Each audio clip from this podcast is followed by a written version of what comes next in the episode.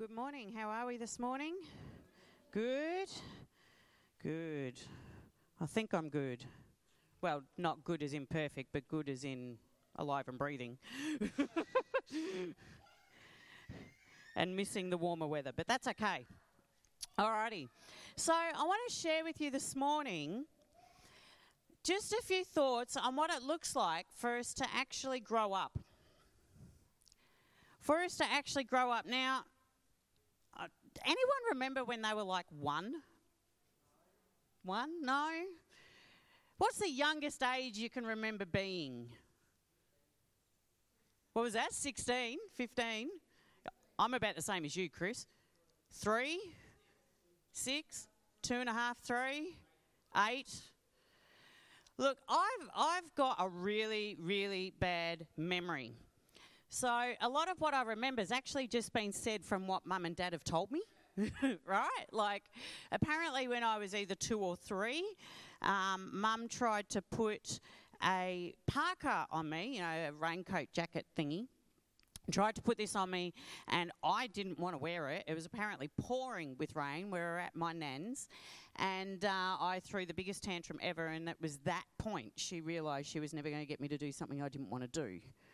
I was like two or three. I don't recall doing this. Right? Apparently I did, but I don't recall doing it. I do recall playing school at school. I remember playing Kiss Chasey. And that was not at 16 or 15. That was like at five, five or six. And t- before you realise that boys have germs, right? I remember doing that. I remember getting picked on in grades two and three. Vaguely, I remember having um, this girl. I think her name was Emily, but the, the name hasn't really stuck with me. But I do remember constantly getting called many, many names, being told I was fat, and also being picked on by my surname because my surname um, was Irvine, which is fine until you then get urine. And I was jelly urine and a number of other variations of that. I remember getting into high school and thinking the only way I would ever actually have any success, any way of continuing to grow up and feel like that I was fitting in with people, um, I had to just flirt and make sure I had all the boys' attention at least. It worked, but I, um, I remember doing this constantly um, to the point where I went through um, a, a best friends group. You know how where if you go out with one person and then you go out with their best friend, it's a no-no. Well, I did three in a row. Like I did one, and then a month later I went out with his best friend. Like there was a group of three. I went out with all three of them in a row. Um, I have no idea how poor Brett, Julian, and Raymond are doing anymore, but they were a great group of guys, and they didn't hate me or each other. They just figured, oh, well, she's moved from one to the next, whatever.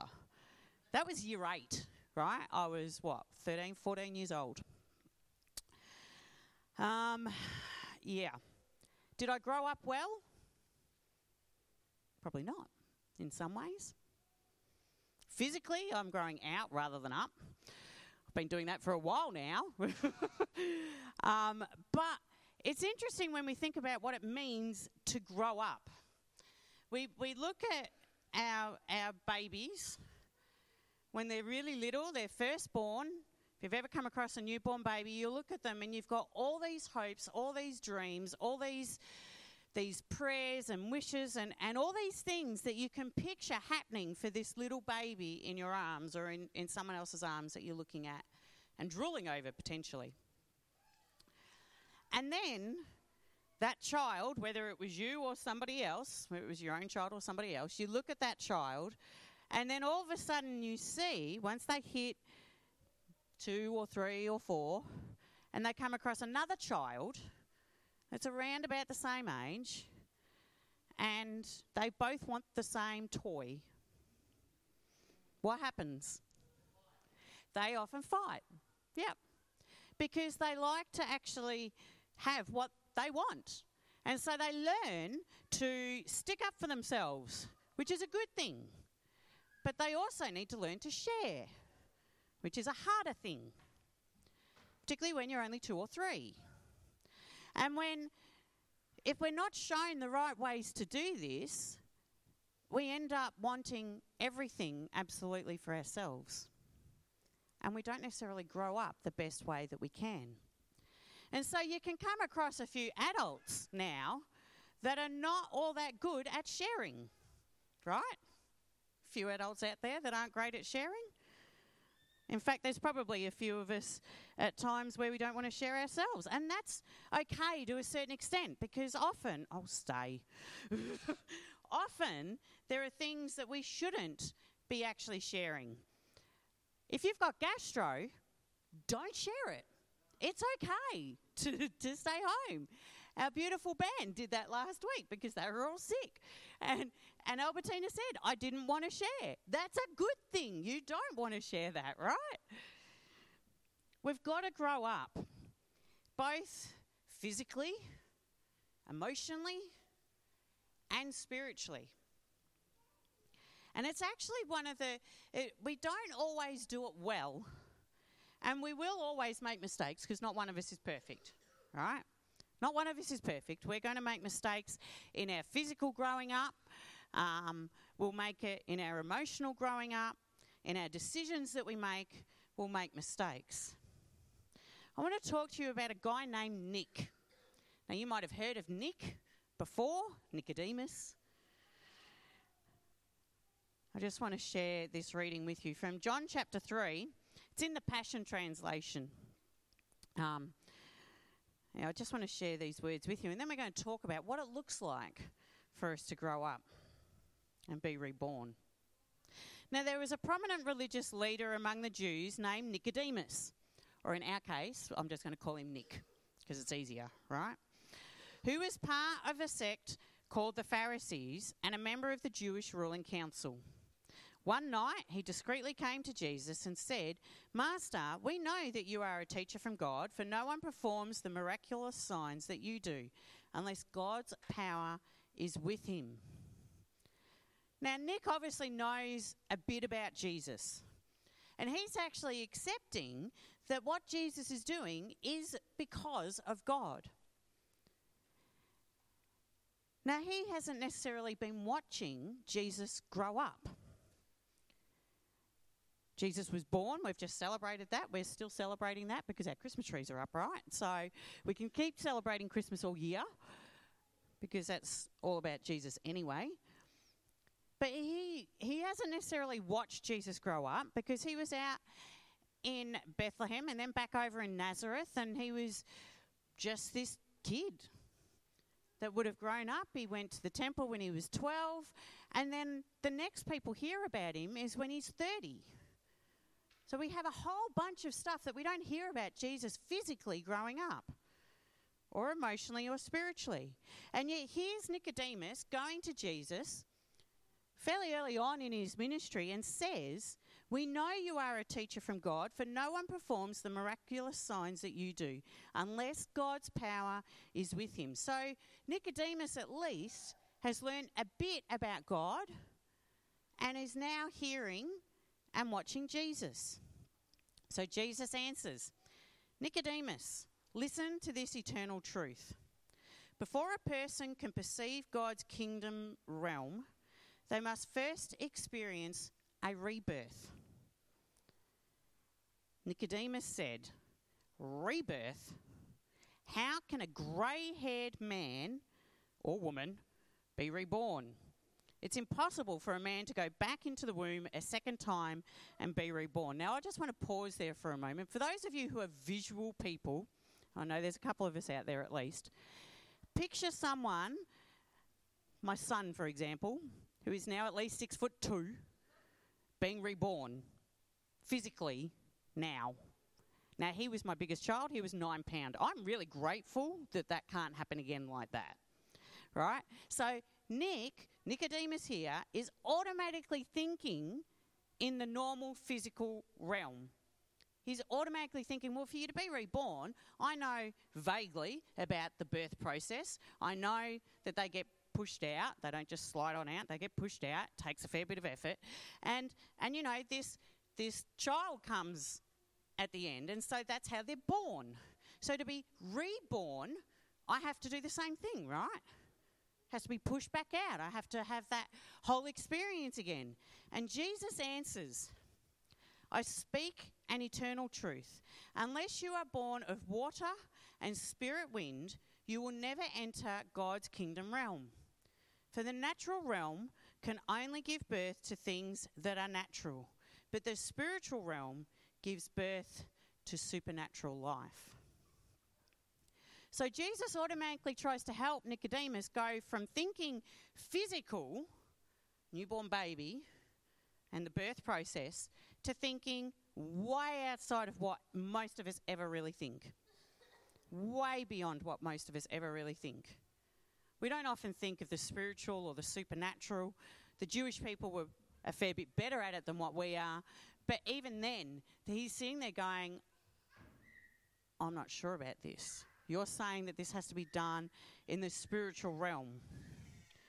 Jesus then goes on to say, You shouldn't be amazed at my statement. Now, you can imagine Jesus actually saying this to someone and, and them sitting there going, Huh? You're talking about a spiritual life? What, what, what? I just want to chat to you, and you're all of a sudden talking about rebirth and a whole new spiritual life and, and, and water and spirit. What are you talking about, Jesus? Looking quite perplexed is my brain going there. And, he, and Jesus obviously picks up on it because he says, You shouldn't be amazed by my statement. You all must be burnt, born from above. For the spirit wind blows as it chooses. You can hear its sound, but you don't know where it came from or where it's going. So it is with the hearts of those who are spirit born. And so Nicodemus is still quite confused because he turns around and he says, I don't understand. What do you mean? How does this happen? So he's still trying to stay in just the physical realm. He's picturing all these people that he knows, including himself, that's grown up physically. He's possibly even picturing them in their emotional state, knowing that they've gone from not wanting to share to eventually learning to share, etc., etc. And here it is Nicodemus, who's one of the key teachers and leaders of the Jewish people, going, I don't understand. What do you mean? How does this happen? Now, I don't know about you, but I actually love that because it means I can ask questions of God too. Right? It means when I don't get it, I can sit there and go, God, what are you talking about? Are you serious? I'm not sure if I get this. I love the fact that Nicodemus uh, asks this. Now, Jesus does reprimand him a little bit. He does tell him off to a certain extent. He says, Nicodemus, aren't you a respected teacher in Israel, and yet you don't understand this revelation? I think Jesus is a bit hard on him right now. I speak eternal truths about things I know, things that I've seen and experienced, and still you don't accept what I reveal. If you're unable to understand and believe what I've told you about the natural realm, what will you do when I begin to unveil the heavenly realm? No one has risen into the heavenly realm except for except the Son of Man who also exists in heaven. So Jesus automatically goes into this this whole further spiritual kingdom heaven experience, and Nicodemus is still trying to get his head around how someone can physically be reborn, right? Let alone spiritually be reborn. So I sort of feel a bit sorry for Nick right now because I feel like I'd have done the exact same thing. In fact, I probably would have been worse. But Jesus then goes on to say, And just as Moses in the desert lifted up the brass replica of a snake on a pole for all the people to see and be healed, so the Son of Man is ready to be lifted up, so that those who truly believe in him will not perish, but be given eternal life. For this is how much God loved the world. He gave his one and only unique Son as a gift. So now everyone who believes in him will never perish, but experience everlasting life. John 3:16. God did not send his son into the world to judge and condemn the world, but to be its savior and rescue it.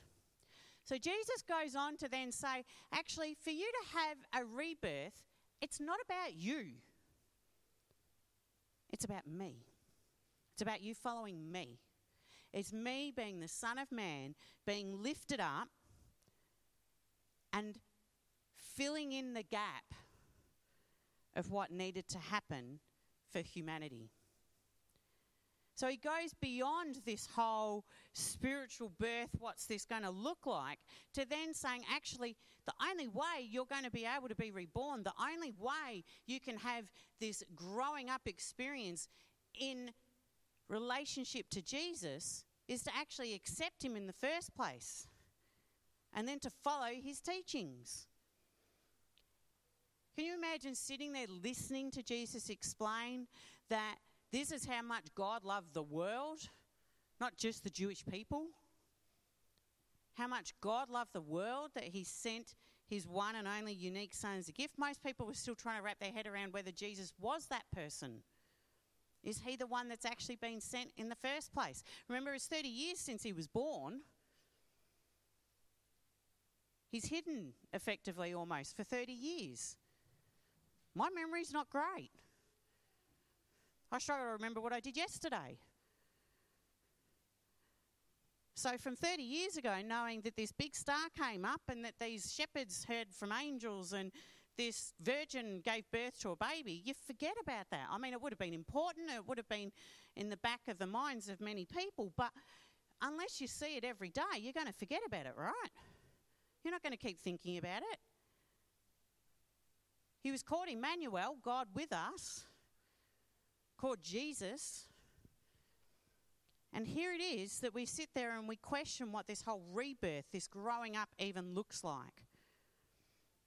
And so when we think about what it looks like to grow up, we go to 2 Corinthians chapter 5, down to verse 17. And it's a fairly well known one again if you're thinking about a new year, new time, new person. Now, if anyone is enfolded into Christ, he has become an entirely new person. All that is related to the old order has vanished. Behold, everything is fresh and new. So, although I can't remember a lot of my childhood, doesn't mean it was traumatic, it just means that I suck at remembering things. Um, I know that a lot of the things that I did were not helpful. I know I gave my parents heart attacks most of the time. I know that they put down rules and I constantly broke them. I know they told me that I wasn't meant to have a boyfriend, and did I do? Sneak out and see my boyfriend. Constantly. I know that there was a whole bunch of stuff that as I was growing up was not actually helpful. And so when I actually met Jesus, some of those things changed instantly. Not everything, but some. So the thought of actually breaking my parents' rules pretty much went out the window. I didn't sneak out to see the boyfriend anymore. Well, in fact, at that time, I didn't actually have one, but, you know, still would try and see some somewhere along the way. I stopped doing that. I instantly realized that a lot of what I used to say was not helpful. So, although it didn't change instantly and, and all the foul language that I used to use didn't stop immediately, the knowledge of using it was very, very clear and made me want to stop. You see, when all things vanish, all the old things vanish, everything can become fresh and new.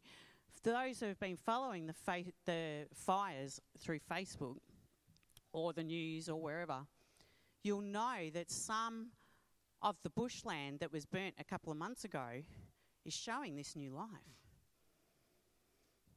Now, I'm not saying the bushfires should have happened. Uh, we're not going to get into a debate or a discussion about that at all. But I do know that fire helps bring about regeneration and rebirth. So, although it's horrible and, and I don't like to see it, it's actually still bringing about this new birth. And what that says to me is it's painful, it can hurt. We don't like having to deal with a lot of this stuff, right? There's a lot of things that we look at and go, I don't want to have to deal with that. I don't want to look back at this history. I don't want to know about this. It's painful. I don't want to do that. It can feel like this whole burning and, and horrible erase of all our, our history and our, our sin can hurt us. And yet, if we don't deal with that, if we don't actually start to hand over all those things to God, then we don't get to grow up spiritually, let alone physically or emotionally. You see, we need to actually discover that God wants us to grow up by listening to Him through the Bible, through prayer, through talking with other Christians. He wants us to be actually able to feed on His Word. So, not just picking up the Bible maybe once a week. I don't know about you, but I can't live physically eating once a week, although maybe I should. That would help me lose the weight that I've gained. But we, we are meant to eat three meals a day. Possibly not the size that we often eat, but we are meant to eat three meals a day. That's meant to sustain us. And yet sometimes we think that just listening to God's word or opening up the Bible once a week is enough. It's not. Spiritually, we struggle because of that. We need to be feeding on the Word of God, the Bible. Now, some of us don't like picking up books and reading them. We're not big book readers. Get the audio Bible. Listen to a podcast from a Christian person. Watch a TED talk, whatever. It doesn't matter how you do it. The fact is, we need to be feeding ourselves what Jesus says, not what other people think, because we're not perfect, remember what Jesus says. You see, we need to start over.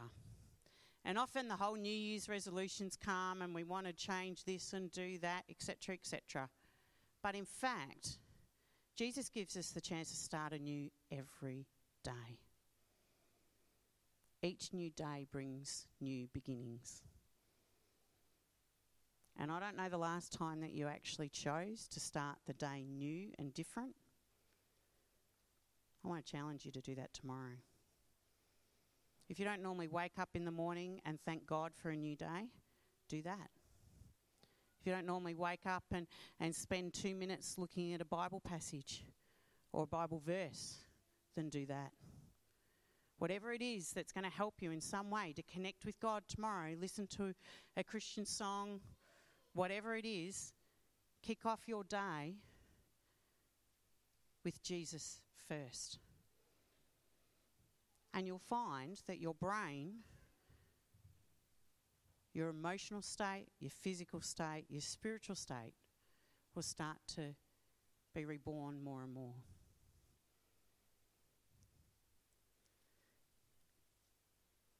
It is so important for us to figure out what it is that Jesus is saying to each and every one of us. And He wants us to grow up.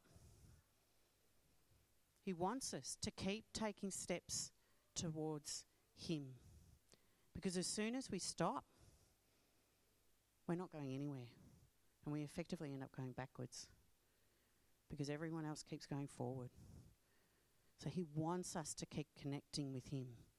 He wants us to be in fellowship together, both in larger and smaller groups. He wants us to be reading His Word. He wants us to be talking to Him, but He also wants us to be listening to Him. Prayer is as much about listening as it is about talking. And so start over each and every day with the fact that if you are enfolded into Christ, He has made you an entirely new person. All that's related to the old has vanished. Behold, everything is fresh and new. We're going to have a chance to listen to a song together, and as we do that, you might want to ask God to continue to work on you. It might be the first time you've ever asked Him, and that's okay because this is a chance for us to, to start new again right here, right now. It may be that you did this five years ago, 10 years ago, 50 years ago, it doesn't matter. It's a chance for us to start new each and every day. For us to continue to grow up and not be stunted.